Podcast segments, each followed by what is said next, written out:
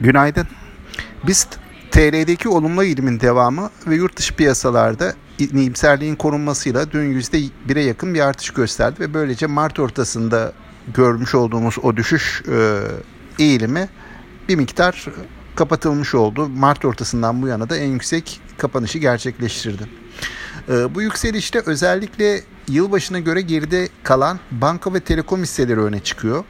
Banka hisselerine baktığımız zaman TL'de son dönemde gördüğümüz güçlenmeden, istikrardan olumlu etkilendiklerini söyleyebilirim. Ayrıca dün bankaların Temmuz ayı sonuçları da açıklandı.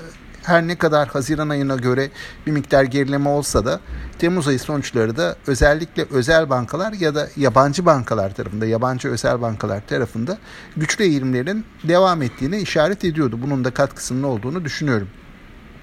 Yurt dışı tarafa baktığımızda Avrupa Merkez Bankası toplantısı öncesi Avrupa borsaları nispeten daha zayıf bir eğilim gösteriyor. Buna karşılık ABD ve Asya piyasalarındaki iyimserlik ise devam ediyor. Ee, bizim tarafa da bunun olumlu yansımaları oluyor.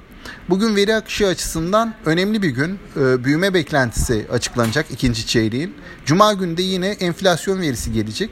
Bu veriler öncesi iyimserliğin korunacağını ve banka ağırlıklı olarak endeksteki yukarı eğilimin korunmaya çalışılacağını tahmin ediyoruz.